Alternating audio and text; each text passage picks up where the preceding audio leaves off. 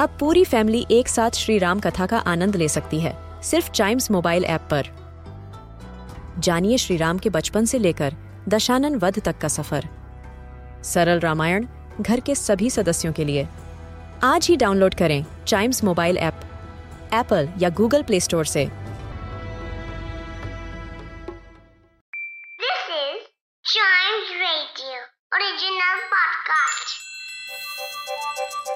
हर दिन की एक कहानी होती है। कुछ ऐसी बातें जो उस दिन को बना देती हैं हिस्ट्री का हिस्सा। तो आइए सुनते हैं कुछ बातें जो हुई थी इन दिस डेज़ हिस्ट्री.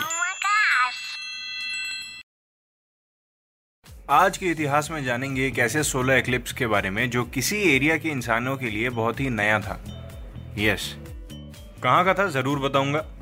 और ये भी बता देता हूँ कि कभी सोचा है वाले एपिसोड में आपको सोलर एक्लिप्स के रीजन भी पता चल जाएँगे कि क्यों होता है सोलर एक्लिप्स उसके बाद हम बढ़ेंगे आगे और बात करेंगे इंडियन स्टेट ब्रॉडकास्टिंग सर्विस की, जिसका नाम आज बदल के कुछ और रख दिया गया था। ठीक इसी दिन, कब बताऊँगा, ज़रूर बताऊँगा। फिर हम आगे बढ़ेंगे एक मालाबार प्रिंसेस की तरफ़। ए इंडिया की सबसे पहली international flight white is on the pages of history बताऊँगा बताऊँगा, ज़रूर बताऊँगा। और उसके बाद हम बात करेंगे नेशनल फुटबॉल लीग और अमेरिकन फुटबॉल लीग की। इन दोनों के बीच क्या हुआ? जो हिस्ट्री का पार्ट बन गया।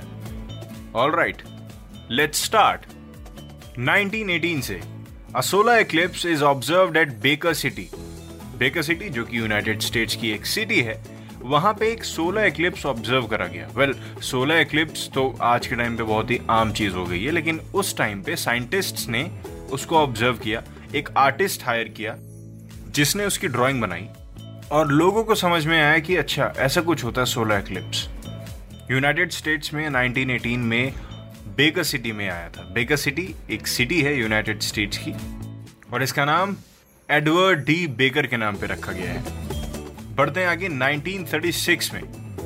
आज ही के दिन इंडियन स्टेट ब्रॉडकास्टिंग स्टेशन का नाम बदलकर ऑल इंडिया रेडियो का नाम रख दिया गया था। ऑल इंडिया रेडियो जिसको ऑफिशियली हम 1957 से जानते हैं, आकाशवाणी के नाम से, ये एक नेशनल रेडियो ब्रॉडकास्टिंग सिस्टम है इंडिया का। And it is the sister service of Prasar Bharati Doordarshan ये भी एक इंडियन टेलीविज़न ब्रॉडकास्टर है। बढ़ते हैं आगे 1948 में। मालाबार प्रिंसेस एयर इंडिया की सबसे पहली इंटरनेशनल फ़्लाइट और what is Air India Air India is the flag carrier airline of India जिसका हेडक्वार्टर न्यू दिल्ली में है। And it is owned by Air India Limited a government owned enterprise for sure Malabar Princess नाम की ये पहली international flight आज ही के दिन टेक ऑफ़ हुई थी। In 1948 takes off from Bombay to London via Cairo and Geneva actually ये एक वीकली एयर सर्विस थी, जो कि इंडिया और यूनाइटेड किंगडम के बीच में स्टार्ट हुई थी। बढ़ते हैं आगे 1966 में नेशनल फुटबॉल लीग और अमेरिकन फुटबॉल लीग आज ये दोनों मर्ज हो गए थे।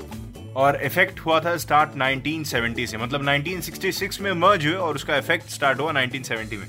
नेशनल फुटबॉल लीग क्या है? एनएफएल जिसको कहते हैं, ये एक प्रोफेशनल अमेरिकन फुटबॉल लीग है, जिसके अंदर 32 टीम्स हैं divided equally between National Football Conference and American Football Conference वहीं दूसरी तरफ़ अमेरिकन फुटबॉल लीग ये एक major professional American Football League है, या फिर ये बोल सकते हैं कि लीग थी जिसने 10 सीज़न ऑपरेट किए थे 1960 से 1970 तक।